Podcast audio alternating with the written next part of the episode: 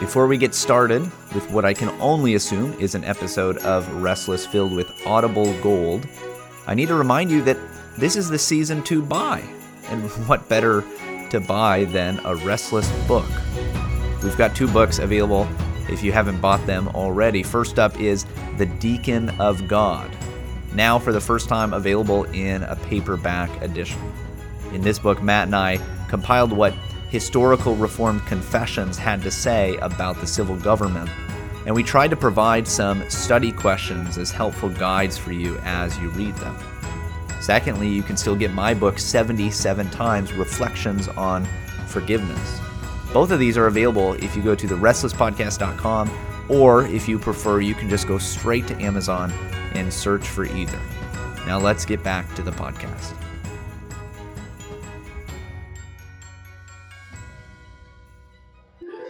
This is Winsome Winter. Welcome back to the Restless Podcast. I am your host, Matt. I am joined by Pastor Michael. It is it is winter, Michael. I had a lentil stew to keep myself warm. You know, baby, it is cold outside. Not like the song though, not like the song at all. Michael, how are you doing tonight? I'm doing well. I, I feel the cold. I'm doing uh, chores on the farm is uh, a little bit more difficult when it's cold out, but uh, it's a good, refreshing thing to do in the morning. And I feel uh, particularly winsome today. Mm. So I hmm. hope we have uh, wow, that... a particularly winsome time. That's that's really good. We we will see if we can if we can stay winsome for an entire broadcast. That will, that is yet to that is yet to ever probably happen. But you know what? Today's a great day because it is actually winsome winter in July because we are joined by Paul. No, not that Paul, the other Paul. Um, the other Paul of the Sydney Anglicans, who is, uh, yeah, we'll let you, t- we'll let him tell you about himself. Paul, welcome to the show. We are excited to get to talk to you today. Gentlemen, thank you so much for having me. I love it. You're the first. I can't believe it. You're like the first guys, like in a video period, whether it's an interview, whether it's a reaction, anything, to like mention not verbatim, but like almost almost exactly my OG catchphrase, not the not the Paul who wrote most of the New Testament, the other Paul. So right. I'm happy about that. I'm super appreciative about that. Great. Um, yeah, we're happy to have you. Tell tell the audience who you are, and we'll and we can tell them why we were excited to have you specifically, uh, since you didn't write the New Testament. Given oath, oath. Well, I might as well have, let's be real. But uh, the reason, who I am in a nutshell, as you gents said, is I'm an Anglican, specifically in the Sydney Anglican Archdiocese here in Australia. Um, haven't been for too long, actually. And in fact, for most of my life, I have actually been Pentecostal. Um, and even to this day, I still maintain charismatic beliefs in many respects. And like very little uh, have I actually shaved off uh, from that since I became Anglican. Um, and so that was the vast majority of it. Um, originally when I was searching for a new church, because there's a whole story behind uh, the period in 2021 and early 2022 when I was searching for a church, my ideal was actually to go Presbyterian, um, mm. believe it or not. But um, I only ended up going to this specific Anglican church I go to and now adopting Anglicanism.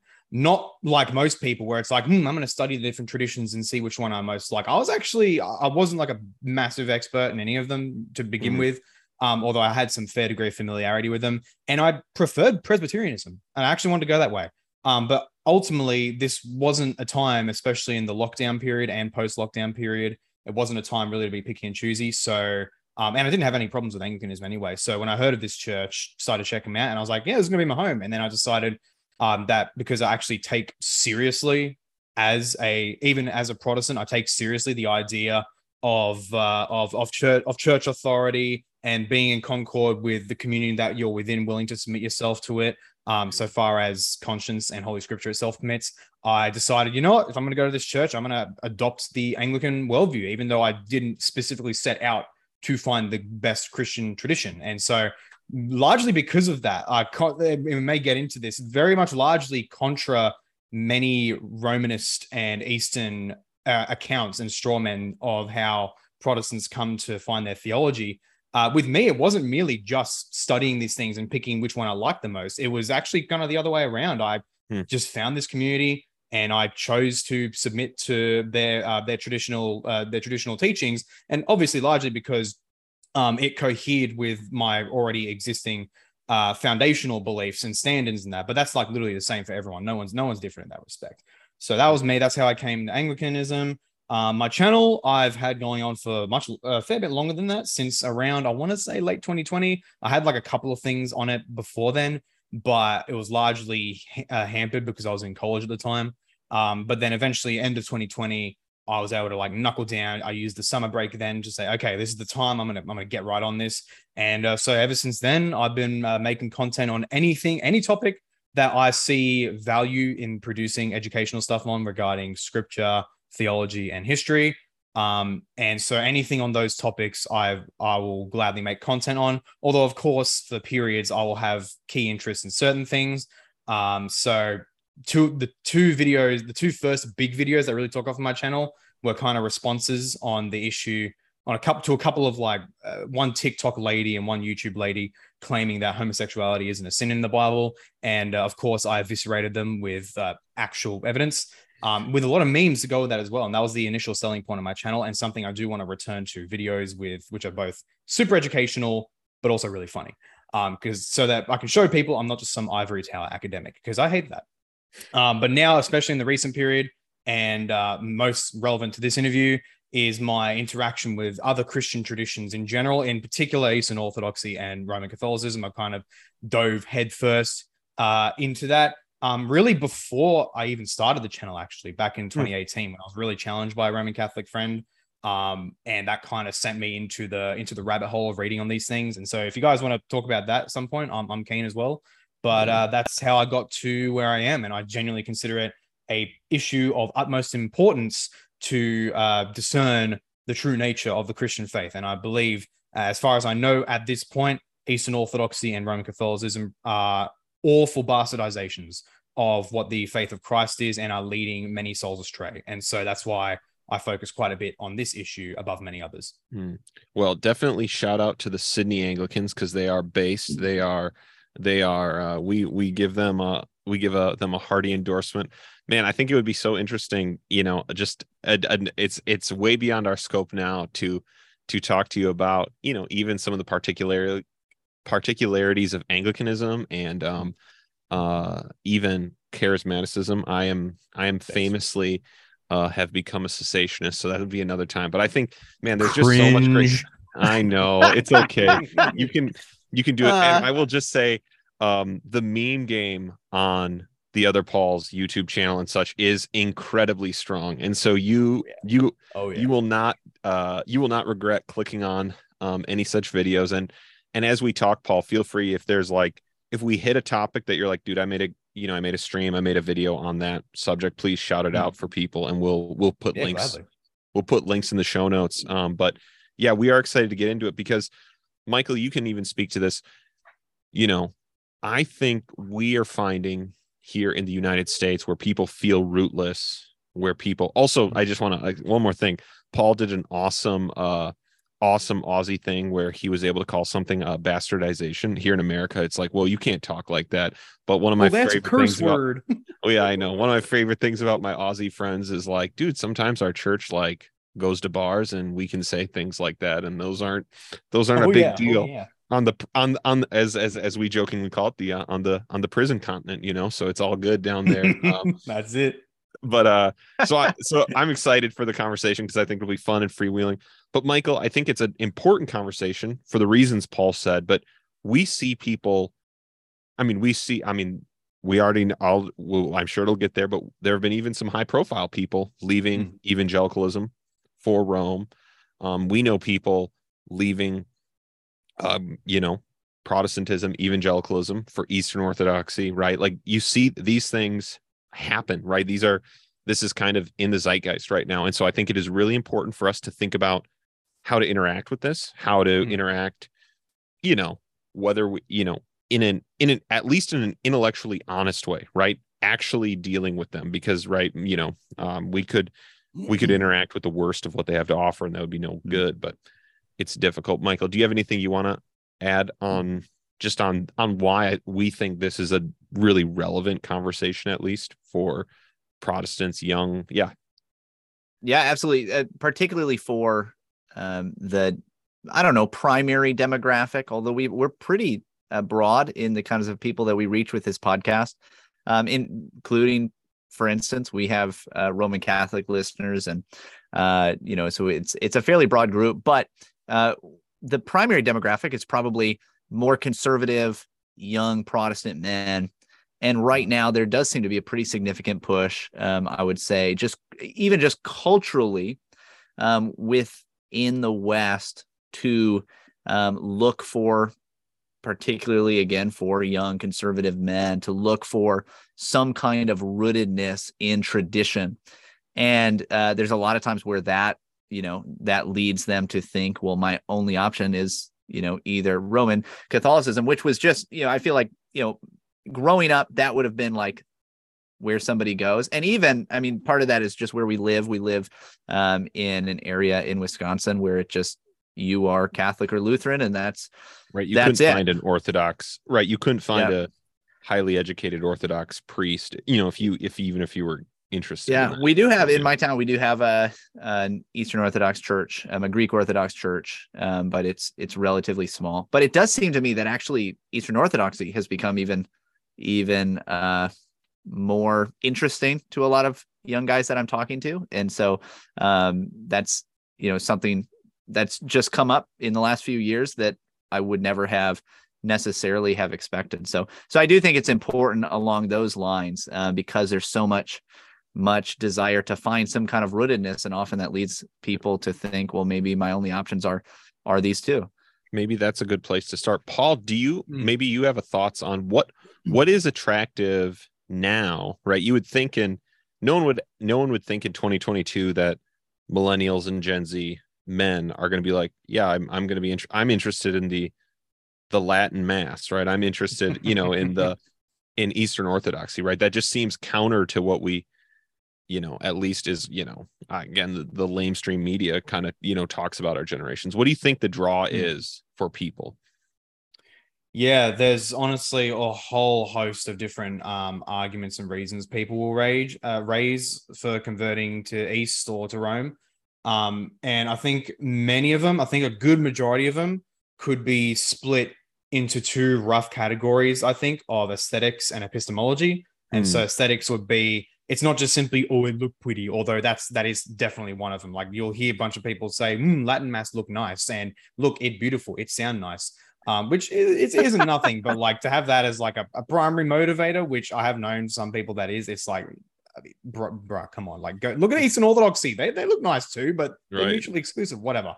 Um, so that, but then also in, in aesthetics in a more broad sense, where they see the beauty of the order and the hierarchy and the historic alleged historical continuity, emphasis on alleged there, uh, for Rome and the East. And so all that together it gives a it, it gives a, a great appeal to an internal sense of like there's consistency here therefore there's true beauty here therefore there's truth here uh, which is in certain contexts when that's when that's really well controlled with a good worldview that can be a good factor that can be a good motivation um unfortunately as I as i can show in my many materials and that on this topic it's simply not the case. Rome and the East make certain key claims which are either not very well evidenced, um, which Mm. on its own wouldn't be an issue. That doesn't mean you can't believe them, um, but it does go against the historic claims that, oh, well, we believed, everybody in the past believed them. Um, but then with other certain claims, you can show quite decisively that they're just false. And maybe we can get into that at some point if you guys want. Um, but otherwise, point being, beauty arguments, aesthetic arguments, they're a big, big, big portion of it. And uh, I think that was at least a factor, largely likely a very significant factor in Bertuzzi's conversion, for example. He he almost he almost referenced a sort of a burning in the bosom, if you will, when he went to uh went to the Latin Mass yeah. um at, at some point.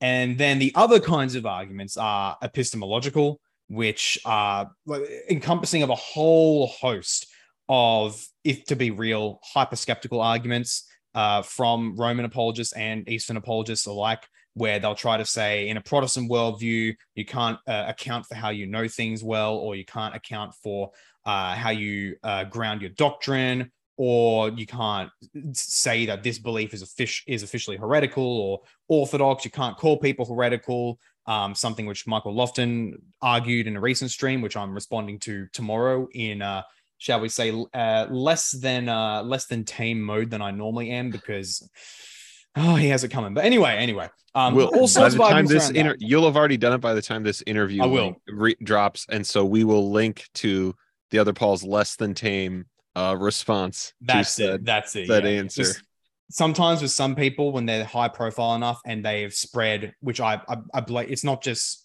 being wrong, but active disinformation in my belief. Mm.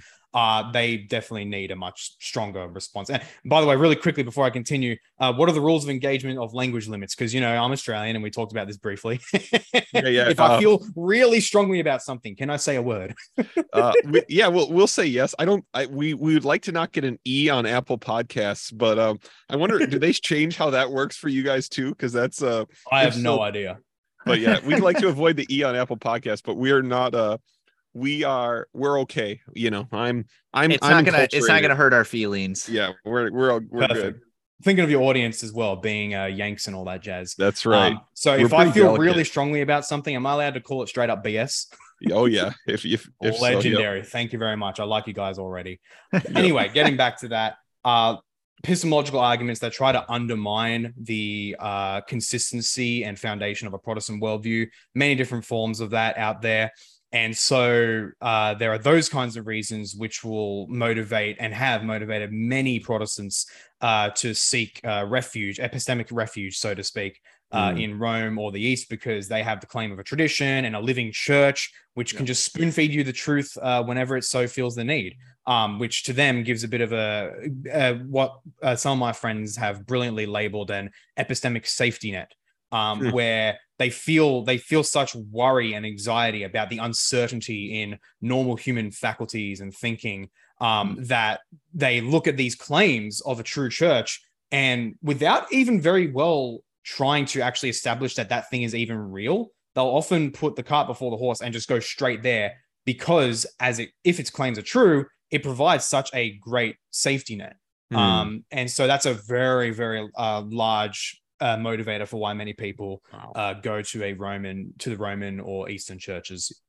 that's that's really good stuff. I I I mean, we already have so many good things to to jump off from there, right? The key claims they make, the the the Mm. possibility of a Protestant epistemology. I want to I want to comment on two things, and then we can Mm. keep keep pushing. I want to make sure our audience knows uh, when he mentioned Cameron Bertuzzi. This is a guy who runs a uh yeah well known evidential apologetics channel who has just um converted to Rome, um, and that and that is who Paul was referencing.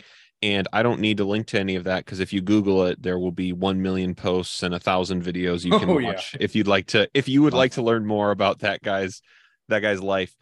Um, the other thing is, I think this idea of the the kind of in the in the secular age, right? In the in the technical in the Chuck Taylor sense, this secular age where the big pressure religious fe- people feel is what he calls cross pressure, where it's this it's this very to Western um, culture, it's this new pressure people feel where you have to deal with every day the realization that I have a belief and there are lots of other options for belief Mhm. right that that's not that's not something that actually is normal for humanity right? Most people woke Mhm. up wherever they lived and they had this belief. Yeah, and so it totally makes sense when you're like so when you're facing that every day and you can turn to someone saying like don't worry we we just will tell you exactly what to believe. There's no other option. We'll just tell you we'll just tell you. Like that that would feel like oh wow finally someone's just telling you know like and they can and they have a really good big hat on right? They it feels really official right when they tell you what to Mhm. do um that that that that feels good michael Michael, do you have any comments or or any question? Where do you want to start asking Paul about these these things? No, I you know I I'm taking some notes um, that might come up, but they're a little bit more in the weeds probably uh, about some of these things, some of the typical claims. Um, so so I'll bring them up as as they seem relevant, I guess. I promise Michael, I promise you, Michael and listeners, Paul loves loves nuance, loves going three more levels deeper on any on any issue. Oh He- yeah. Oh, there's yeah. no I, That's my selling point. From what I've enjoyed with him, he there's he has no desire to like, yeah, let's just do a flyover of these things. So, Paul, why don't we start then with some of these key claims? If we're going to interact with any uh Romanist, maybe you maybe you want to start telling people why you call them Romanists, um, in case they're feeling a little Hmm. sensitive about that, or Eastern Orthodox. But tell us about the tell us you can start with anywhere you want but let's start with some of the key claims they make that we that a protestant has to interact with evaluate Yeah, absolutely. Um, and so those they they'll make claims about the aesthetic points and all that, although they won't be as emphasized because like even they recognize beauty claims are a bit more like nailing jello to a wall and all that. Um, Right. They'll make they'll give the arguments, they'll give the epistemic arguments as I mentioned them, and I can uh, go over them soon. Um, but the key, really, the key claims they give are the of the more positive kind. Uh, that also is I should have mentioned that really is a third category because the epistemic claims are more part of a negative kind of argument, Mm, whereas they do hard push their positive claims of the ideas of that Christ established an objective, visible single church that has the power to define doctrine and maintain the truth infallibly. Um, we are in historical continuity with that. Therefore, we are the true church, and you must join us. Otherwise, you're schismatics outside of the body of Christ. Um, and depending on who you ask, if you if you ask an Eastern Orthodox, you're at least one who knows what they're talking about. Um, you're outside the church. You're not going to be safe. Simple as that. I, I, I respect that. They're actually very they they actually take seriously uh, their claim to hold to the uh, the old dictum of uh, extra ecclesiam nulla salus. Outside of the church, there is no salvation. Whereas with Roman Catholics, it's uh, it's like if you're outside of the church, if are you unsaved? It's like oh well, let's see if you're invincibly ignorant or uh, you- you're not in a position to know these things. Um, there's just there's the, and if you're baptized as well and you're you're a really committed Protestant, but you're still very godly. Um, and there's a distinction between the body of the church, like its canonical boundaries, and the soul of the church. It could be so basically loopy loops um, Right. of what from, compared to what they historically claimed. Like it's actually it's actually quite breathtaking. They should get a gold medal for that gymnastics. But um, other than that, other than that, they'll still claim nonetheless we are the objective church in Christ, church of Christ, and you should join us. um, and part of the key issues with that is actually discerning well, what did Christ mean when he said he established his church? Um, did he mean well, did he mean something visible? And as Protestants, we can and must say, well, of course he did. We're physical people, we meet in physical communities. Of course, we're meeting as the church. Um, the thing that they do when a Romanist or an Easterner brings up these proof texts, and really every this is the case, people need to who are listening need to drill this into their heads. Virtually every proof text, whether from Holy Scripture or from church history that a Romanist or Easterner will bring up, it is going to be loaded, and I mean loaded with presuppositions on what they think it means, stuff that's not actually derived from the text itself. And so when they say that Christ will establish a church uh, and the gates of hell won't overcome it, they very specifically mean Christ establishes a visible church that only exists in one single administrative uh, institution under the Pope of Rome or under a certain set of patriarchs. Um, which and by by uh, the gates of hell not overcoming it, it specifically means that that church can decree infallibly for all Christians worldwide what to believe. Um, now we could say we could grant, okay, that's a possible reading, but it's not the only possible reading by a long shot because it doesn't say any of those things whatsoever, and it is perfectly consistent with a Protestant ecclesiology. Christ established the visible church. What's the visible church? Well, everywhere that the body of believers, who- everyone who's baptized, the sacraments are administered, and the gospel is preached. Uh, that's the church. That is the church that Christ established worldwide. It is mystically united. Um, and what does it mean by the gates of hell will never overcome the church? Well, quite simply, it's talking about the gates of hell in a defensive posture. That's something that they people very much miss when they appeal to that proof text. They assume Hmm. that the gates of hell are on an offense, which doesn't make sense. People don't grab a gate and start bashing you with it with a gate in a in a combat. but um, that's so they often assume it's an offensive posture by hell because they like to say, "Oh, the church isn't going to fall." Um, and obviously, we we affirm that, of course, until the second advent of Christ is always going to be the church. But it's not actually saying that. It is saying that the hell itself is on the defensive. So, in other words, whether now, whether in the future, whenever Christ is intending for that to happen, hell will fall. He is not saying that the worldwide visible church and many congregations will, he's not saying that they will not fall into apostasy or error. In fact, Paul explicitly himself says so. There will be a great apostasy uh, before the coming of Christ.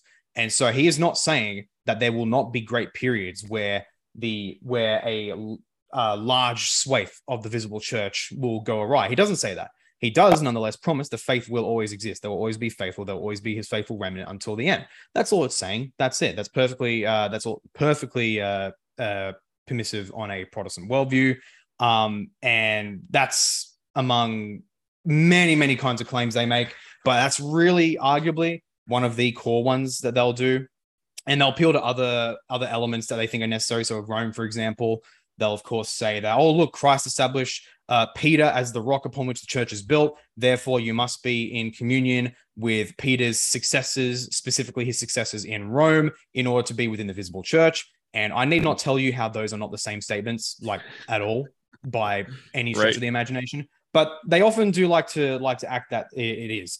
Um, and so that's that's a common one you'll hear, and more particularly today.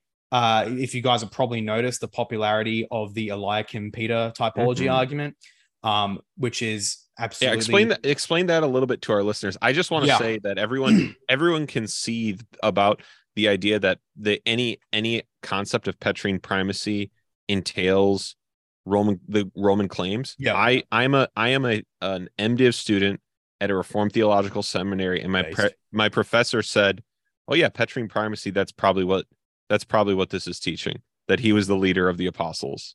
That he- Wow, when's he going to Rome, guys? Wow. I know, and- and he was like- and he's like it seems like he basically just was like well you know it he's like and i believe that that seems like a very different thing to say i believe about this text than he was he was given and again this is this is i just want to point this out just that it means he was given an office that wasn't an apostolic office that was also going to be like a successive office right this doesn't Mhm. right the most natural if you're going to compare it with other parts of scripture is when jesus and the apostles talk about the foundation right that this Mhm. is again Yeah. he's talking about this founding the people who Yeah. are going to give you scripture the people who are going to um put the tradition of christ down in an authoritative right in the authoritative letters of the new testament this is what seems Yeah. most likely peter is their spokesman peter is their leader and jesus is recognizing that authorizing that as as the lord Hmm. but that he be that he's starting an infallible non-apostolic office that will Yeah. succeed forever and be based in rome it's a to- it's a totally different thing than to conclude yeah Yeah, this yeah, probably means 100%. petrine primacy in this case. Yes, absolutely, absolutely. And we know for a fact, and I know that there will probably be Romans out there because I've interacted with some who've tried to get around this, but I'm just um, I'm I'm I'm growing more and more tired of granting things for the sake of argument. Like, okay, let's just say you're right for this part of the argument. I'm just like, no, no, no, I'm, I'm not going to do that anymore because you guys abuse that goodwill so much, even even if you're the, of the best intentions. So like, there are great Romanists out there who I Yeah. still get frustrated with these kinds of things, but I'm just not going to grant that for the sake of argument at all anymore. Like, no, no, no, no. The apostolic office, we know for a fact that was temporary. We, it's a fact. Okay. Read Acts 1 for the Right. qualifications of the guy who is to replace Judas. What is the first and key qualification that they give? Of course saw the resurrection. eyewitness from the baptism of John all the way to the death and resurrection. that's right Okay. So it is a fact. It is a basic fact that the office of the apostle was a temporary one. Um, now, of course, theoretically, that doesn't outdo the idea that Peter et al. could have established a distinct office that somehow carried on their infallibility. Uh, problem where do they do that?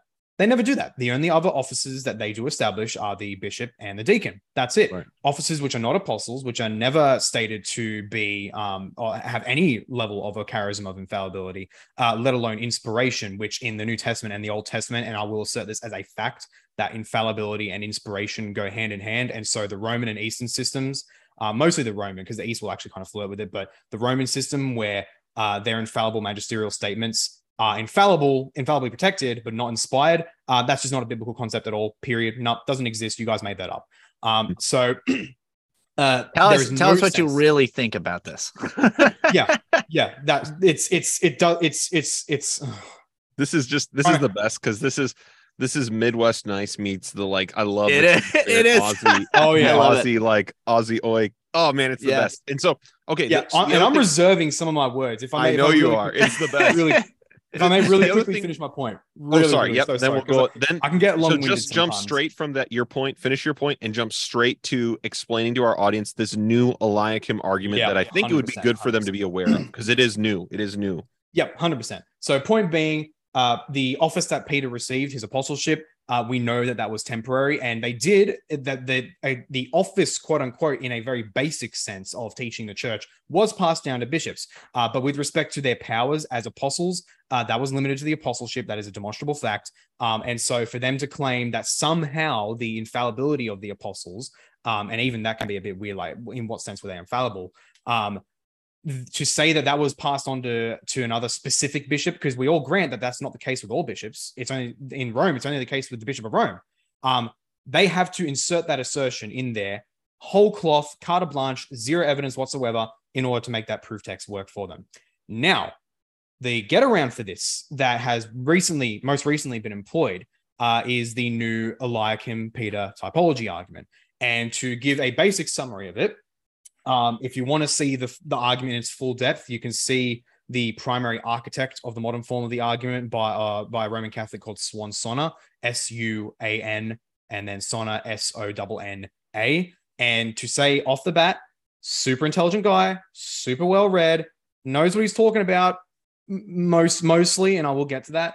Um, and so And it's a he is- four-hour argument to be. Oh just yeah, so oh yeah, knows. and that's it's a just the latest video. iteration. That is the latest iteration only. He has done many hours both on his own channel and other channels on this argument before, and it and it actually there is borderline a whole documentable history of the evolution of this argument, and there's still another stage of the argument in development right now. He is creating a new updated version um, and i've had heard, heard on it from good authority that he's working with multiple uh, quite uh, at least in these circles quite well-known roman catholics to make this latest version so still not the end of the story and that's actually the one that I intend to, with some other friends of mine, do a definitive like takedown of it. But that that's that's for later.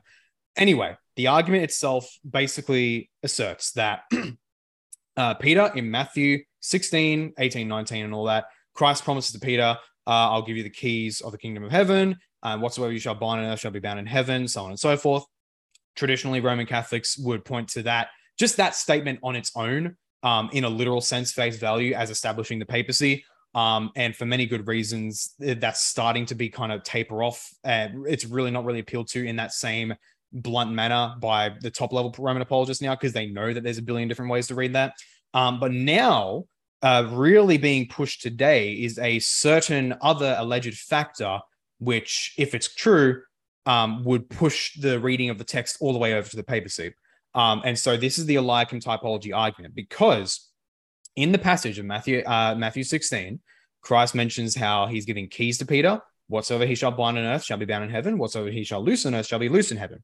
Now, uh, proponents like Suan Sonna point out that there is a very, very similar passage in Isaiah 22, which refers to the uh, coming or then, I forget the exact context, uh, prime minister, so to speak, of Israel. So the guy, the vizier under the king, uh, who who Christ says to him, oh, sorry, not Christ. Well, yeah, well, actually, yes, Christ. But uh, in the prophecy, it is said that uh, he will have the key, singular, of the house of David. Whatsoever he opens, none shall shut. Whatsoever he shuts, none shall open. And so, not quite the same. And that's actually one of the arguments against it that there is enough degree of similarity that you can't really say there's typology. But either way, you can see that there's quite a bit of similarity in some sense. And so, from this, Suan argues that there is a direct type anti type relationship between Eliakim and Peter. So, Eliakim being the type, the, the first iteration of this thing, and then Peter, the anti type or the, uh, the fulfillment of the prior type, so to speak, uh, who takes on the characteristics of the type and fulfills it in some sense. So, Suan argues there's a type, uh, type, type anti type relationship. Um, and at this point, we can simply say, okay, granted, but just seeing uh, what the text itself says about what Peter carries over from a Eliakim, uh, it's nothing that a Protestant or an Eastern Orthodox, like especially, uh, can't adopt. Now, where Suan goes with this is that he actually tries to infer the specific qualities of the full-on First Vatican Council papacy from this typology, and this is both the meat of the argument and also its fatal flaw. He will appeal to elements of the typology which Christ never says to Peter directly in uh, Matthew 16 or elsewhere, but which are allegedly of Eliakim. So, for example, Suan will argue that we can get the uh, we can get the successional nature of Peter's apostolic office from the fact that Eliakim's prime ministerial office was successional. And then he will say, likewise, we can get the supremacy of Peter's office over the over everyone else, and thus his successors because of that. From the fact that Eliakim, as the vizier, uh, below the king, was supreme over everybody. He could take charge of any sorts of other offices and functions in the kingdom of Israel, according to certain biblical passages, uh, if the time called for it. Uh, and then likewise, Suan would argue that there was an element of infallibility. And, and this one I haven't looked too deeply in into what his evidence is, apart from just like the passage saying, whatsoever he opens, none shall shut, whatsoever he shuts, none shall open, which I mean, uh, uh okay. I mean, uh, we can see where that where that is. Point being, he tries to infer certain qualities from Eliakim, and thus say because we can we can just establish that there is a type anti-type relationship between Eliakim and Peter, almost a form of prophecy, if you will. Therefore, we can see that what uh, the, the, the significant features of Eliakim's office are going to carry over to Peter. And given those features, which I mentioned, therefore, bang, papacy. Protestantism can't explain it. The Eastern Orthodox can't explain it. And that is ultimately what tipped Cameron Bertuzzi over the edge in his conversion. He actually directly mentions not just the argument, wow. but that four hour presentation, which you mentioned, uh, Pastor Michael, um, as tipping him over the edge on the argument and therefore over to Roman Catholicism. So that is the argument in sum. Well, if you guys want to say anything, I don't know before I continue. No, well, I'm just uh, on that. It's interesting that you know to just see you know an apologetic come to fruition live. Like now that we have uh, the internet to keep track of things like this, um, it'll be really interesting to see how those things develop.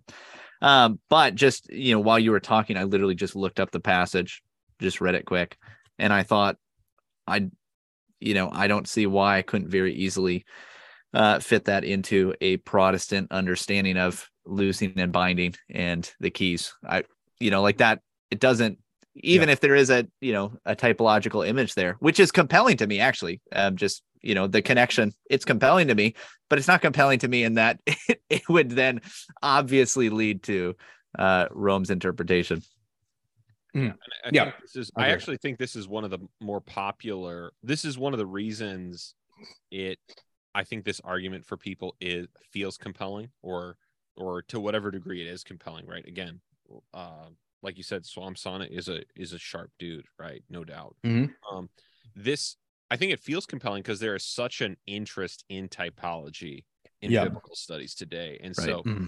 it feels it very much feels the um uh it, it it is very much in the vein of things people are very interested in. I I agree with you. I think the part of this, I think the real uphill battle, like again, I think again, this is the thing that you've already mentioned that I just think is so important when speaking to Roman Catholics they will bring you a biblical text and say, see, this is the proof. You know, whether it's with Mariology, mm-hmm. whether it's claims of, of the papacy, and you go, so you're saying when she's most blessed of women, you're saying that entails perpetual virginity, co-mediatrix, right? Like, like the thing, the amount of things that get loaded presuppositionally into a statement of scripture that they use to prove a conclusion is so big. And I think you even see it with this argument from typology, whatever degree, even whatever degree it works. I think arguing infallibility from Eliakim is such an uphill battle for them. Oh, I yeah. that is I think Oh yeah, absolutely. I think if again, I I think it's I think it's a tough I think it's a tough road to hoe regardless if you're going to say like the obscure prime minister office mentioned in Isaiah is going to be, is the model Jesus is using for leading the church, right? I think that's mm-hmm. that's already difficult, but the the argument of infallibility that is that's you know that's that's truly the unique claim of the papacy. Um absolutely truly, truly is.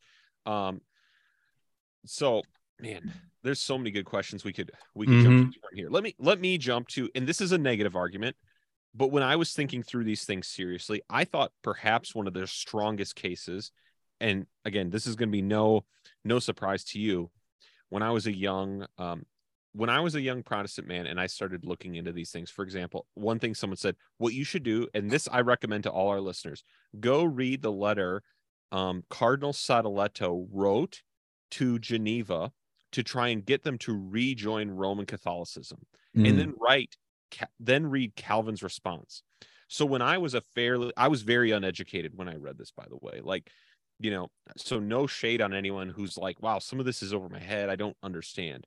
Mm. Right. My reason for not wanting to be Rome was the opposite of the aesthetic argument, right? I was raised an evangelical and I was like, looks too fancy, says things I don't get, right? Like that was the that was the extent of my argument. And you know, it was very jarring when I heard RC Sproul say things like, so it's uh, you know, like he would he basically said, like, hey, the only reason most Protestants aren't becoming Roman Catholic is because they don't like how the service looks. And I was like, yeah, isn't that a good reason? You know, like I had no idea why that wasn't a Yeah. good reason. You're like, yeah, I know, right? I know, like that's, we awesome. You know, my three songs, a 50 minute sermon, and then one song, and we get out of there. I thought that was what it was. But uh Isn't that what the Apostle Paul gave us? Is that what happened Yeah. when I read Sadoleto's apologetic for Rome, come back to Rome, Geneva, I read it and I said, I can't figure out a single thing here that isn't biblical. I I don't I I couldn't see it, Mm. right? Because I was so blind to the issues. Um, right. He and again, Calvin in his masterful response to it, and I'm sure if we have Roman Catholic listeners who know about these two letters, they will heartily disagree that it was a masterful response. But the thing he pointed out is Sadoleto kept saying faith working by love. And I was so ignorant of what justification by faith was. I didn't get when he kept saying, We believe faith saves you working by love. I didn't see it. I, I missed it.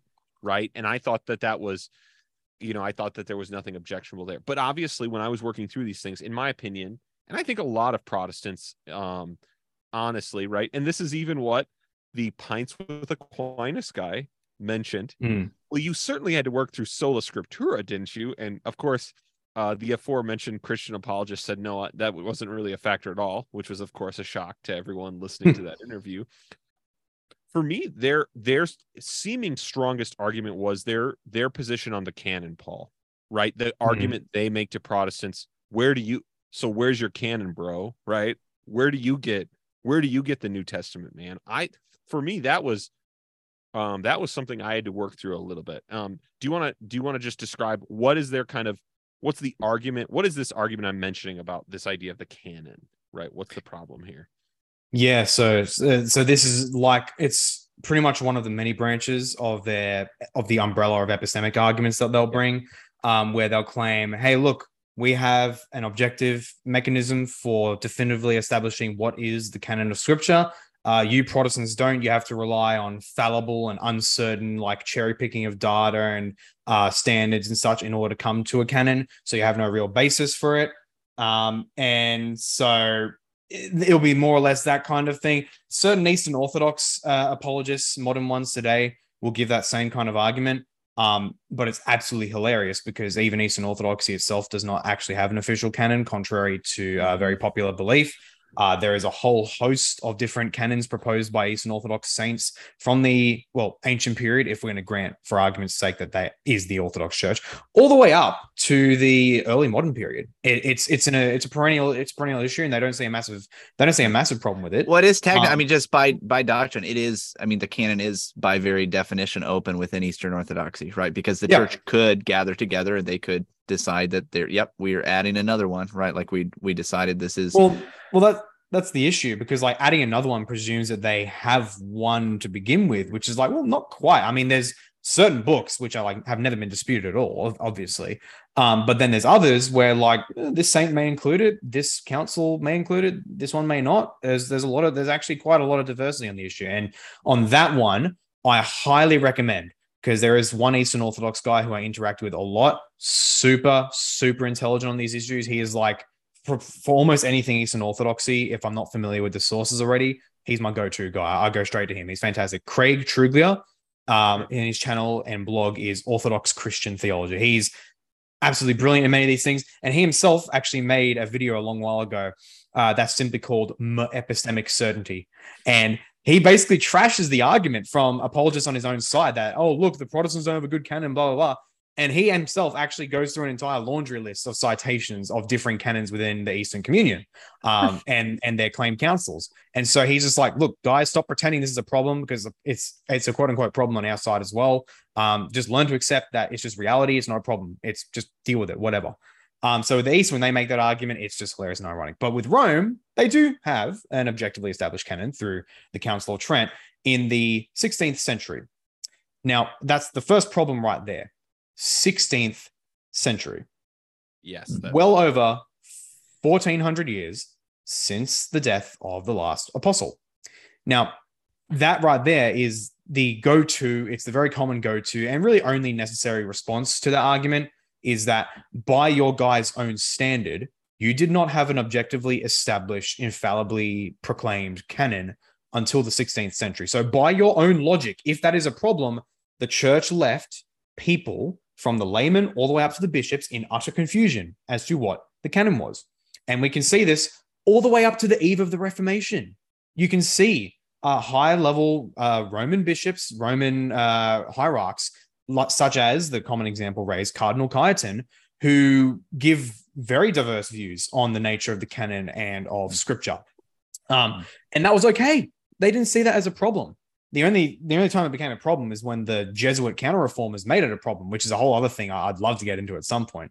Um, but they recognized it wasn't a problem because the mere existence of dispute doesn't mean uncertainty. And the mere existence of dispute on certain books doesn't therefore make other much more solid books uh, uncertain. And that's a distinction that uh, very common uh, uh, Lutheran distinction, which I personally love as well. And I actually recently did a stream on it with uh, New Kingdom Media um, called the distinction of homologoumena and antilegomena. Homolegumena being books which are like certain, they are the core foundational books of the Christian uh, of the New Testament, versus the antilegomena, which are books that are not quite as certain, but we still nonetheless receive. Um, but as a result, we submit uh, we we submit them to the homologoumena. That is the homologoumena. They become the lens through which we view the antilegomena and not antilegomena, not the other way around. Point being, there was dispute on the canon for all time. You can even read, for example, John of Damascus, who gives a Protestant Old Testament, and then the New Testament. It's the twenty-seven. Uh, I think most of the twenty-seven book. I don't know if he includes Revelation, but uh, the New Testament plus First Clement and the Didache. And so, point being, there was diverse opinions on the canon for all time, and that was okay. But as a result, it does absolutely rubbish the Roman claim that, oh, without the church, you can't have a canon. Well, guess what? Every single church father who either issued their own canon of scripture, and thus, by implication, they personally, private interpretation, ooh, looked at the historical evidence and thought, this is the canon of scripture. And every father who did say, this book of scripture, or as it is written here, which thus presumes a knowledge of at least some of what is canonical, every single one of those church fathers, in other words, every single ancient church father in existence, denies that presupposition of that Roman argument. Um, and so it's absolutely bunk, doesn't make any sense. And it was simply, it's simply the other another piece of fruit of the skept of the hyper skeptical epistemology of the Counter Reformation. It wasn't actually based in reality. is is there is there any because i do think once uh if you're at all feeling kind of convinced of this once you take the like hey they didn't have a they didn't have a canon until trent red pill it, it feels like it kind of all falls apart Yeah. is there do they i just i'm i might just not be aware is there at all a, a response to this that it, it do- doesn't matter or or you I, I don't know is there is there a response beyond hand waving to this to this to this obvious As in, Are you, are you by asking Rome, by Rome by Rome uh Rome and their apologist yeah as into the argument that I gave, or to the To- to- problem that, or to the problem that this would just steamroll them as well? yeah that you that before Trent there is no canon list the Yeah. fathers all Oh, yeah. operate without one right what is Yeah. there a response to this argument There actually are, and I think, oh man, I gave this exact one. There was there's one that I'm remembering really clearly right now. Then there was a there was another one which because I gave both of them, I, and that's why I, I thank you guys for letting me plug it. Watch my interview with uh, New Kingdom Media, River Devereaux. It was a very recent one on these canon issues, and I discussed uh, basically everything I'm going to say here. I said there, um, but it's definitely worth repeating. um, because I might forget one of the things I wanted to say. But either way, either way, uh, the key response will be that I have received whenever I raise this basic historical fact. One of the key copes, I'm sorry, responses that I receive is that, oh, well, it doesn't matter because the church always had the capacity to give the canon. It always could have at some point. Um, it just chose to do so in the 16th century. To which I say, so bloody what? You, you, you that that is an absolute irrelevant red herring. That you you still, by your own logic, believe that, or assert rather, that the church left the visible body of Christ in utter confusion onto the exact extent of the canon, hmm. which is a problem in your worldview, according to your argument. It's not for me, but it is for you. And so, by your own view, and, and really the cope only makes it worse. You're saying the church always had that capacity. Why didn't they bloody do it? Why did you leave everybody in confusion for so damn long? What's wrong with you? What's wrong with your church? What's wrong with your pope, mate? So the copium only just makes the argument again for us. It makes it even worse for them. It's absolutely ridiculous. It's stupid. Yeah. yeah, yeah. And so and then so what what then um again, I think I think the reason the hyper skeptical uh and this podcast is is pretty hardcore on no more we don't allow any Jesuit tricks here on this podcast. So we're pretty Nice. hardcore. You know, we're pretty hardcore against those, but but I think the hyper skeptical claims to people today feel they feel forceful because we live in a hyper skeptical age, right? So Yeah. it works, right? Like, hey, great, you're hyper skeptical, me too, and I have the only way out. What do you think? Um, is there a what do you think a at least a partial Protestant response on the canon is? Is it is it is it a historical argument? Is there more? What would how would you how would you start by helping our yeah and you know we have lots of people listening to to get this you know just the the we'll call it the basic seeds of a protestant epistemology right Yeah. Yeah, yeah absolutely. The answer I'd give is what was the method of the early church fathers for finding the canon? Two words historical method.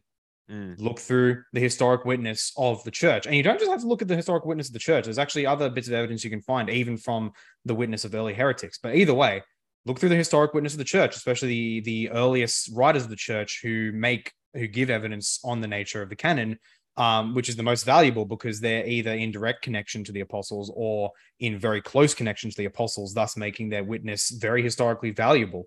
Um, it's just simply just use the consistent principles of historical method that you take for granted and think is perfectly fine in everything else. Everyone already, all these people who make these skeptical arguments, they go about their daily lives living on uh, our perception of the world, and they think that's perfectly fine. And even when we find an error, when we find that we or someone else is mistaken, we don't dread, throw our hands up in the air and say, "Oh, it's all meaningless. Everything's up for interpretation." Blah blah blah blah. We we instead think, uh, "Okay, no, they they were mistaken. Now we know the reason why. Let's correct that. Let's find out why they were wrong. Let's see how we can prevent that in the future." Simple. We live our life, and, and it works by the fact that we are alive and run Yeah. a human civilization or civilizations proves that this works. Our ability to comprehend data, to analyze it, and to make truth claims from it, it does in fact work. Hmm. And so all I ask of them is just, and and this this is the Protestant argument, just do that with the canon in history. And hey, as a total honesty thing, you're going to get more reliable results for certain books of the canon than for others. And that's why, that's partially or a large reason why the homologoumena versus anti-legomena distinction comes up because some books are just not that very well attested, to be totally honest. Um, which isn't the same as saying therefore they're definitely not uh, written. That's the mistake of uh, atheist polemicists, where they equate a lack of evidence with uh, positive evidence against something. Um, so, for example, the fact that the Book of James wasn't attested very early is not therefore evidence in itself that it was a forgery or that it wasn't written by James.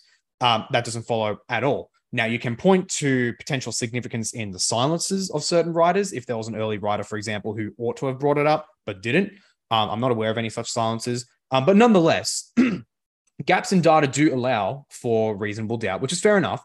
Um, but nonetheless, there are plenty of books, Old and New Testament, which are extremely well attested, very, very well attested within the first uh, 200 years of the Christian faith, for example, which is perfectly fine. We rely on the testimony both of direct eyewitnesses, but then also the second-hand accounts of eyewitnesses, and even the third and fourth-hand accounts of eyewitnesses in secular ancient history. And that's perfectly acceptable. You need to have a critical eye, of course, but that's just how we that's how it works because we recognize outside of a religious context where there's where there is a vested interest in some to disprove the Christian faith, we recognize that even second, third, fourth hand witnesses can and do provide valuable data because generally speaking, humans can accurately replicate the information they give. Um, Mhm. which again, that's not saying don't be a critical eye on that because you can find plenty of false information, not just in fourth, third, and second, but even the primary witnesses themselves. That's perfectly fine. That's that's just normal human nature. Um, but you still rely on that data. You still do rely on it, and we can do that with the canon itself. We have plenty of early church witness and even witness from heretics, early heretics, on the canonicity, on the apostolic authorship of the New Testament. It's there. It exists. That's all you need to do. That's what the church fathers did. And so if you're claiming as a Roman Catholic or an Eastern Orthodox to be in continuity with the uh, with the belief and practice of the early church fathers, then you have to accept what I said. Otherwise, you cannot claim that at all. Right. So this this brings up, I think, um, you know, what comes up the most, at least in my conversations um, with those that are either considering uh, a move to Rome. Again, it's just not common for you know uh, folks around us to go the Eastern Orthodox route. Um, that maybe that will change at some point, but it doesn't seem likely to me. Uh, but as as someone is considering that, and I have conversations with them, or somebody who's like they've already done that, right? I've I have uh, many Roman Catholic friends and friends that have you know become Roman Catholic over the years, and and one of the biggest things that comes up is that well, Rome really is the church of the early fathers, right? Like they, this, they have a claim uh, to be the ones who are in continuity with the teaching of the early church as we have Mm. it. So I want to talk about that a bit because it came up even in what you just said, right? Mm. That actually there's there's ways that that is obviously not true. Uh, But what else? What else would you say to that, right? If where it Yeah. said uh, that well, the early church was in you know in uh, holding the same beliefs as the the modern Roman church. What would you say? I just yeah, I'd say that. Um, I'm not Paul, Oh, and I'm sorry, not an Matt. expert, but I'll just say I just say I'm a Presbyterian like Clement was, who wrote First Clement. yeah, Just- that's it. Love it. That's it. but anyways, knows yeah, Paul. stuff. Sorry, I just had to, I just had to quick uh to just drop a, right. a little fun on Clement. Man knows his stuff. That's it. There That's you it. go. He's Did good. you All right, see? Did you see my ridiculously long presentation on First Clement's ecclesiology? I haven't. It's it's on a list. I'm interested in. You uh, want to? You want to? the Because work I that basically you say that. that Clement's you the work you've done. I'm I'm interested. I'm interested. So yeah, tell us tell us about you can you can get into that, but tell us about this claim. But yeah, it is a it obviously both the East and Rome make this claim. Yes. We are we're the Church of the Fathers. Yep. So you know Yep. you know shut up, slow your you know know your role. You know sit down, listen. Yeah, sure. So the Roman claim that they are the Church of the Fathers is about as truthful as the claim that Muhammad is a prophet of God. Uh, that's what I. That's what I'd say to that. Um, it is that Okay. divorced Brutal. from Brutal. reality. And I am super sorry to any Romanist friends who are listening. And hey, you know what? Know that I am very good friends with many of them and I do content with them for God's sake. But we also have a mutual understanding that we think either one of us is in big, big trouble. And we are not going to mince words about it. Um, again, you guys mentioned uh, how, I did a collab with Milton Thomas a while ago. We're great friends and we both think each other as heretics and that we're in massive danger of hellfire. And yet we are friends nonetheless. And we can even come together in a in sort of ceasefires when there's a greater common enemy uh, beyond us in some certain aspect. Um, but no, uh, my friendships with them, and, and and even then, a lot of a ton of my real life friends for uh, many years now are in the trad Catholic uh, circles here in Sydney. Um, and so I'm very well in depth with them. They respect me, even knowing what I am. And part of what actually maintains these friendships is the fact that I'm honest with what I believe. I don't mince words. I don't try to appease them. Um, so I will genuinely say that that the Roman claim to being the Church of the Fathers is as truthful, is as well evidenced as Muhammad being a prophet of God, because they are both utterly divorced from reality. That is what I submit. You can see it on many, many issues. Chiefly, uh, arguably, chiefly above all, uh, the papacy itself, the claim that from the First Vatican Council that it was always known that the successors of Peter uh, were the were the supreme ones over the church. Uh, they had the primacy and all that jazz. Um, and of course, we know what Va- the First Vatican Council means by that. They mean by their very uh, their very specific claims of universal immediate jurisdiction, the power to give ex cathedra extraordinary magisterial statements um, that are binding on the whole church and do not require the assent of the whole church with it. That is the key and important uh, development of papalism in recent centuries. Um, and when you just look at church history, those things just do not exist and are routinely contradicted time and time again. Um, you can see with it, for example, in various episodes, like the anathematization of Pope Honorius by a council, no less, um, which is which cannot work in a modern Roman uh, worldview where the Pope cannot officially teach heresy uh, in his office, even even non ex cathedra, he can't do that. And yet, at least according to many opinions, I'm not sure if that's absolutely established, but either way, he can't establish, he can't teach heresy in his office, and he can't even be, uh, he can't even be deposed, no less. And yet, here you have a council in the early church, I believe it was the fifth council, uh, condemning him for heresy, for teaching heresy in his office. And now, of course, later on, you see the Roman apologists say, oh, but there's a distinction between uh, a pope teaching heresy in his office, which can't happen, but the pope could personally believe heresy and he could personally personally talk about it, um, which is just an absolute non-existent ex ex post facto uh, justification of the issue, trying to reconcile it with their beliefs. That was not that was not a distinction that they held back then. They did not do that. They did not assert that. There was simply a condemnation of Honorius for teaching heresy, and with the way that they actually even word it in the condemnation, this was in his capacity in his office. That's a fact. Um, you even have the case of Vigilius as well, similar similar issue. Um, and just tons and tons of little bits of evidence, uh, both little and small, which come together, paint the overall mosaic that the Bishop of Rome and the Church of Rome was highly respected and actually did have a degree of primacy in some sense, especially in the later periods when there would be, for example, it would be like a final court of appeals. Um, but that is not the same as an active supremacy where the Roman bishop, uh, you, where A, you must be in communion with the Roman bishop to be in the church. Multiple episodes dem- demonstrate that as factually incorrect. You can see the Meletian schism, for example, um, which I talk about. And on this whole issue, by the way, I actually helped produce a documentary for Craig Truglia, Orthodox Christian Theology, um, called Who Started the Great Schism. And that's like his most viewed video on the channel now, because I did make like a full on doco and it went through all these issues, how uh, the ecclesiology of the early church uh, puts Rome to blame uh, in for the Great Schism, according to an Orthodox perspective. Very good. You should go watch it. Um, point being, there was not this conception in the early church of supremacy. And this actually literally just arrived a few hours ago today. This book I ordered called Cyprian and the Bishops of Rome: Questions of hmm. Papal Primacy in the Early Church. Basically goes over all the all the evidence in uh, Cyprian and his writings and in his attitudes toward the various bishops of Rome uh, that he interacted with. And it basically affirms what you can very clearly see in what he says in right in stuff like, for example, the Council of Carthage in 286 or 248. I've kind of got the dates mixed up a little bit, um, but basically proclaiming that there was no universal bishop of bishops, that every bishop is ultimately responsible to God, and so every bishop has the right to uh, establish what they will teach.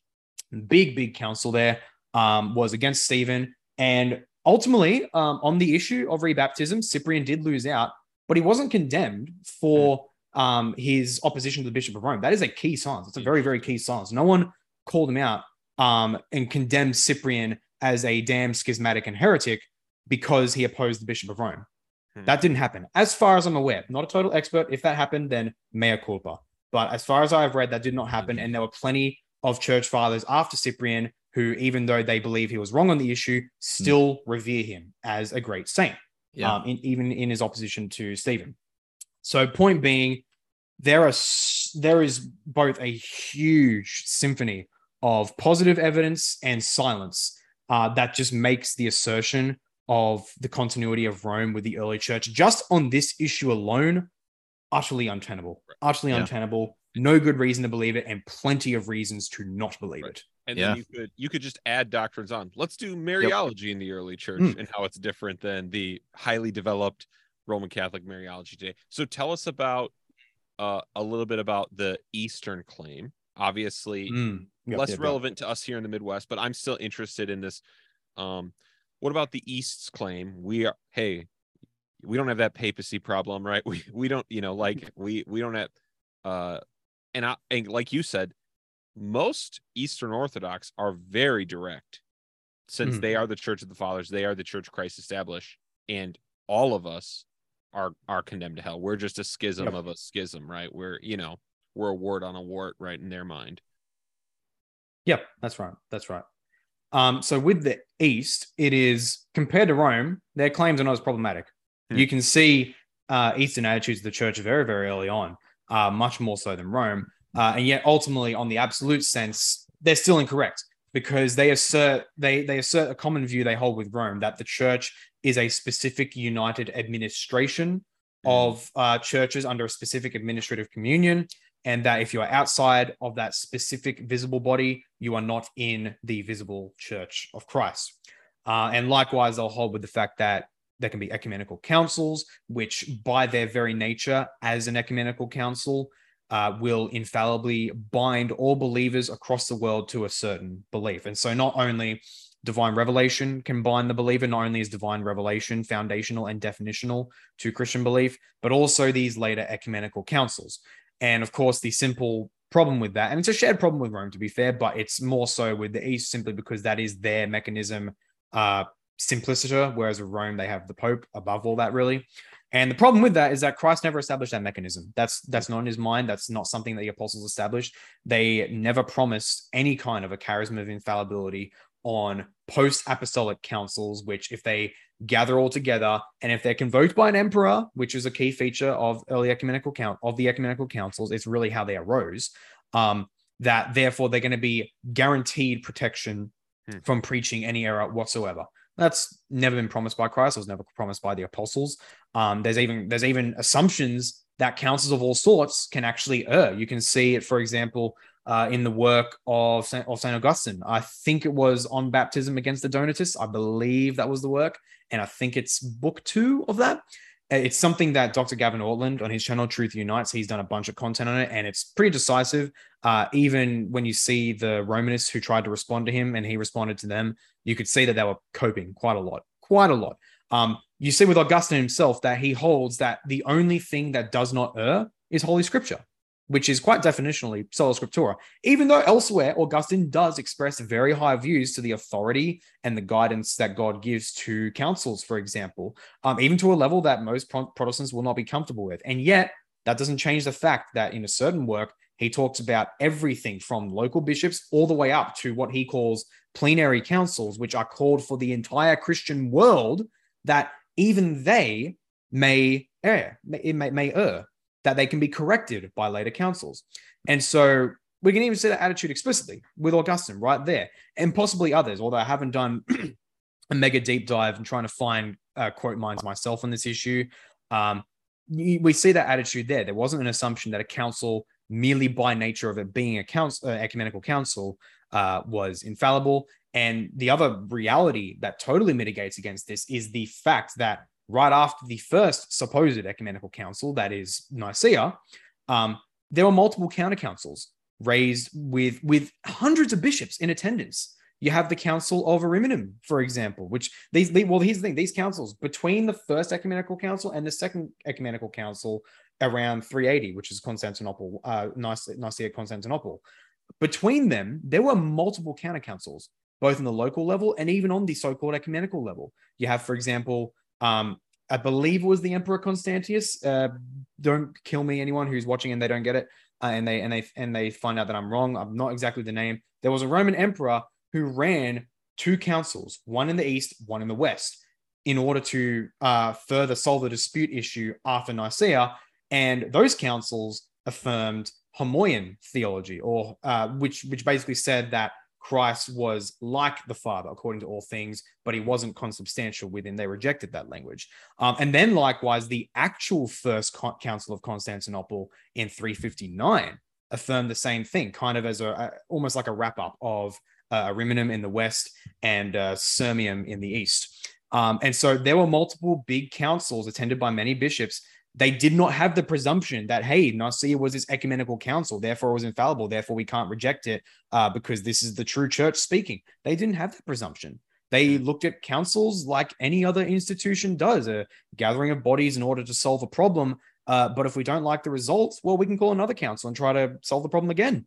Hmm. So the the early attitudes, quite decisively, in my opinion, speak against the Eastern view as well. Uh, both Roman and Eastern, but in this case, Eastern view, um, that ecumenical councils were established as in themselves infallible institutions. That's just simply not what we see at all. And the Eastern system is totally unevidenced. Yeah. Yeah. this is, I always encourage people, you know, one of the things that uh, made this claim of, you know, whether it be, again, not interacting with the Eastern Orthodox a lot, although uh, just this past year, I, I try to um, every year pick a different Christian tradition that I don't know as well and just try to read what I can um, about their history and about doctrine and just to get a better better sense for things. And um, so I did a, a, little bit of a deeper dive into Eastern Orthodoxy uh, for the first time. But uh, yes. the claims of Rome or others that no, we are the historic church. Look, we are in agreement with the church fathers, and you guys aren't. Uh, that just never held much weight to me because I read the church fathers from pretty early on um, in at least my reading Christian life, and it, like what you find is just incredible diversity, and not only that, but you know it's it's not as though you get to say the Reformation and you have men who are breaking from Rome and saying, look, we don't care what those guys said. We don't care about the fathers. Give us just the words of scripture. No, they, you know, I mean, you can read hmm. any of uh, the reformers and they'll say, well, look, here's what the scripture teaches. And look, mm. th- we can see this in the fathers, right? We like they will they will go back and say, look, this is we are in line, actually far more in line with the fathers than Rome at this time. So yeah. So it's just something that I, I think if you read, just go read. I mean, seriously, go and actually read the sources for yourself. And I think that that can be um, incredibly helpful. So um, we Absolutely. should, I, I think we should probably start bringing things. Uh, because we're podcasters, not streamers. So it's we true. We're, we're not streaming. um, we will probably start bringing things to a close. It'd be great to carry on some of these conversations, mm-hmm. and people can reach out and let us know if there's anything that um, they want us to hit on a little bit more sometime. Uh, but uh, my I, I want to bring things to a very winsome close. So uh, this is winsome winter on the Restless podcast, and so we bring lots of folks on. We try to be extra, extra winsome, and to add a little bit of Midwest nice into this um, Australian rage machine. uh, let's. I want to ask this: uh, Give us something that you know in your interaction and in your study of roman catholicism and eastern orthodoxy what are the things about both traditions that um, you appreciate most mm. right because obviously there are things that we can learn as protestants yeah. from oh, yeah. rome and from the eastern orthodox or at least i believe there are and so i'm just interested to hear what what are the things that we can learn? What do you appreciate most about these traditions? Dude, that is the most Midwest nice place to leave this at. I told I told you. How how Tim Keller of you guys. I but I think I have to give an answer similar to do you guys know the former Orthodox priest Joshua Schooping? So um, he's really good. You should you should look at you should look at him. But I interviewed him a while a long while ago, like shortly after he first announced his leaving the Orthodox Church and becoming a, a reformed uh, pastor, which is super cool. Um, I interviewed him, and I think my answer to this question is going to be similar to his because I actually asked him this very same question. All this criticism that you give of the East is great, it's fantastic. But can you give us something that you think is like really positive that people can learn from the East? And he, to my genuine surprise, you could see me visually in the uh, my facial reactions there, but also in how I said, "Wow, I'm not going to lie, I was, I was expecting you to actually like bring something up." But his answer, and likely my answer as well, is that look, there is almost there is so little, arguably nothing. I, I have to it have to take me so long to actually think through these many of these things, but nothing, at least right now, comes up in my mind that is a good thing one could learn from the East or from Rome that you can't also learn mm. from a good Protestant tradition. Yeah that is my mindset right now. Everything good about Rome in particular, you could very much easily find in a good Protestant church. Do you like the very reverent, deep aesthetics of the Roman Mass? Go to a traditional Anglican morning prayer or a, or a Lutheran one, yep. um, or even even some very traditional uh, Presbyterian ones. Uh, do you like the depth of Roman scholastic medieval uh, theology? Good news, Reform scholastics exists. It's a thing. It's very, very rich tradition. You need only look at, for example, Richard Richard Muller's own uh, Reformed dogmatics text, post uh, post Reformation Reform dogmatics. That's an entire four volume set only on a small set of questions in that at that. Um, I believe it's on the nature of Holy Scripture and then some questions regarding the Trinity, which is a very small set compared to all the discussions out there. And that's four fat volumes um, just on that alone, uh, as far as I'm aware. Um, you can also find works such as I literally have a work, a classic work I actually found in my local Christian bookstore. Um, I think it's by, is it by Heritage? Uh, I, don't, I don't know if it's by Heritage Books, but it's actually a Presbyterian work. Um, I think shortly after the uh, the Westminster uh, confession, uh, shortly after that stuff mainly happened. I think it was in the 17th century. Um, and it's a book called Jus Divinum Regiminis Ecclesiastici, The Divine Right of Church Government. It's basically a large apologetic for Presbyterian government, and it is very scholastic in how it's laid out. I really, really like it. Super in depth, uh, deals with issues of scripture. I think church history, uh, church history as well to a bit, but very much also a lot of stuff on uh, natural theology, on uh, on logically establishing the premises and all and good reasoning and that. And so, so that's that's just scholastics as well. Um, you like the priesthood? Well, Anglicans and Lutherans, we got that too. Fantastic. Like, granted, we don't believe in the kind of a priesthood that Rome in the East do. Um, but it is still a priesthood. We at least call our guys priests, you know. So if you want to call someone father, well, congratulations, become a high church Anglican. go, go for it, knock yourself out. Um, so there's those issues.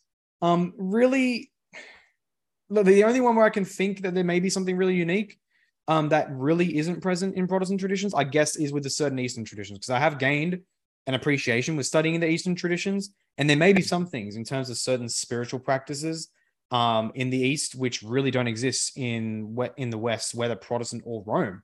Um, that said, though, that only comes about after you uh, sift away through a lot of shockingly bad spiritual practices and prayers that the East does have. Uh, and again, I need only recommend uh, Pastor Joshua Schooping. Go to his channel. He goes through major Marian prayers, for example, that are like utterly idolatrous. Of course, the Easterners will say, no, it's not. But if you just read them, at least with your Western mindset, oh dear, it's, it's bad. But um, certain pra- practices, I guess, um, regarding their prayer life, maybe the rigor that they do it, um, and more appreciating the reality of mystical experience and not having to rationally comprehend everything that can be benefit to that. Um, apart from that, though, I have to be totally honest. Every good thing I know that I appreciate in Rome in the East is something you can find in a prot tradition somewhere. That's mm-hmm. that's what I'd say about that. Well, and for me, that's comforting because it it means I'm interviewing someone who's not going to become a Newman on us. So that for me is personally, uh, as you guys can, as all of our listeners know, this is why I was excited one to do this interview. Just mm. just fire, fast talking, um, Australian gold. So we just want to thank everyone for joining us. Definitely go check out the other Paul's channel. We'll link to Definitely. his channel mm. and Twitter. Um, in the show notes and I'll and I when I edit this I'll listen to some of the things he mentioned and I'll try and make sure Excellent. I get those links as well. Thank you, Paul, for coming. Can I can I give some final words to Oh yes, please sorry. Do. Can I give some final words to people? You definitely can. Um in, in this thing, love this interview. Thank you guys so much for having me on as well. Um, most of what I was saying, I have no notes with me. This is mostly stuff I have in my head. Um, and so even though I'm quite confident with everything I've, I've said, especially specific historical arguments, um, there's there's always the possibility that I could have misspoken and all that. Um, and so mea culpa, I recognize that reality. So if you're going to try and do a, a, big response compilation, like, oh, Paul made this wrong claim, it's like, yeah, you're not doing anything special. Congratulations. Um, and I will tell you a new one if you try that. But anyway, um, if you, for this issue, don't just rely on what I'm saying. My whole mission with what I do is to be a good gateway to the sources themselves um, and also giving the good tools and how to use and interpret those sources so that people themselves can actually get their own good foundation on these issues. And so, with everything that I've mentioned, go to the sources themselves, check what I'm saying, um, and especially likewise, check what Rome and the East are saying with sources because the way I'll be blunt, the way that they get uh, people to convert to them 99% of the time is through an utter ignorance of the sources and through people, uh, young Protestants, unwittingly accepting uh, their framework of how to view the sources. And so I implore people to not do that, to learn good historical method, get good books uh, that may be recommended by solid, uh, solid Christian uh, thinkers, uh, solid Christian theologians and historians and such. learn historical method, learn hermeneutics, learn good exegesis, uh, and use that to go to the historical sources on these important questions and actually find the facts of the matter. Because I'm extremely confident, having done so on a number of subtopics within these larger issues and other topics entirely, I'm extremely confident that you will find the claims of the imperial churches utterly lacking. Um, and if you don't think so, if you claim to have done so and don't think they're lacking, I'm happy to dialogue and debate you on these issues. So, um, yeah, again, thank you guys so much for having me.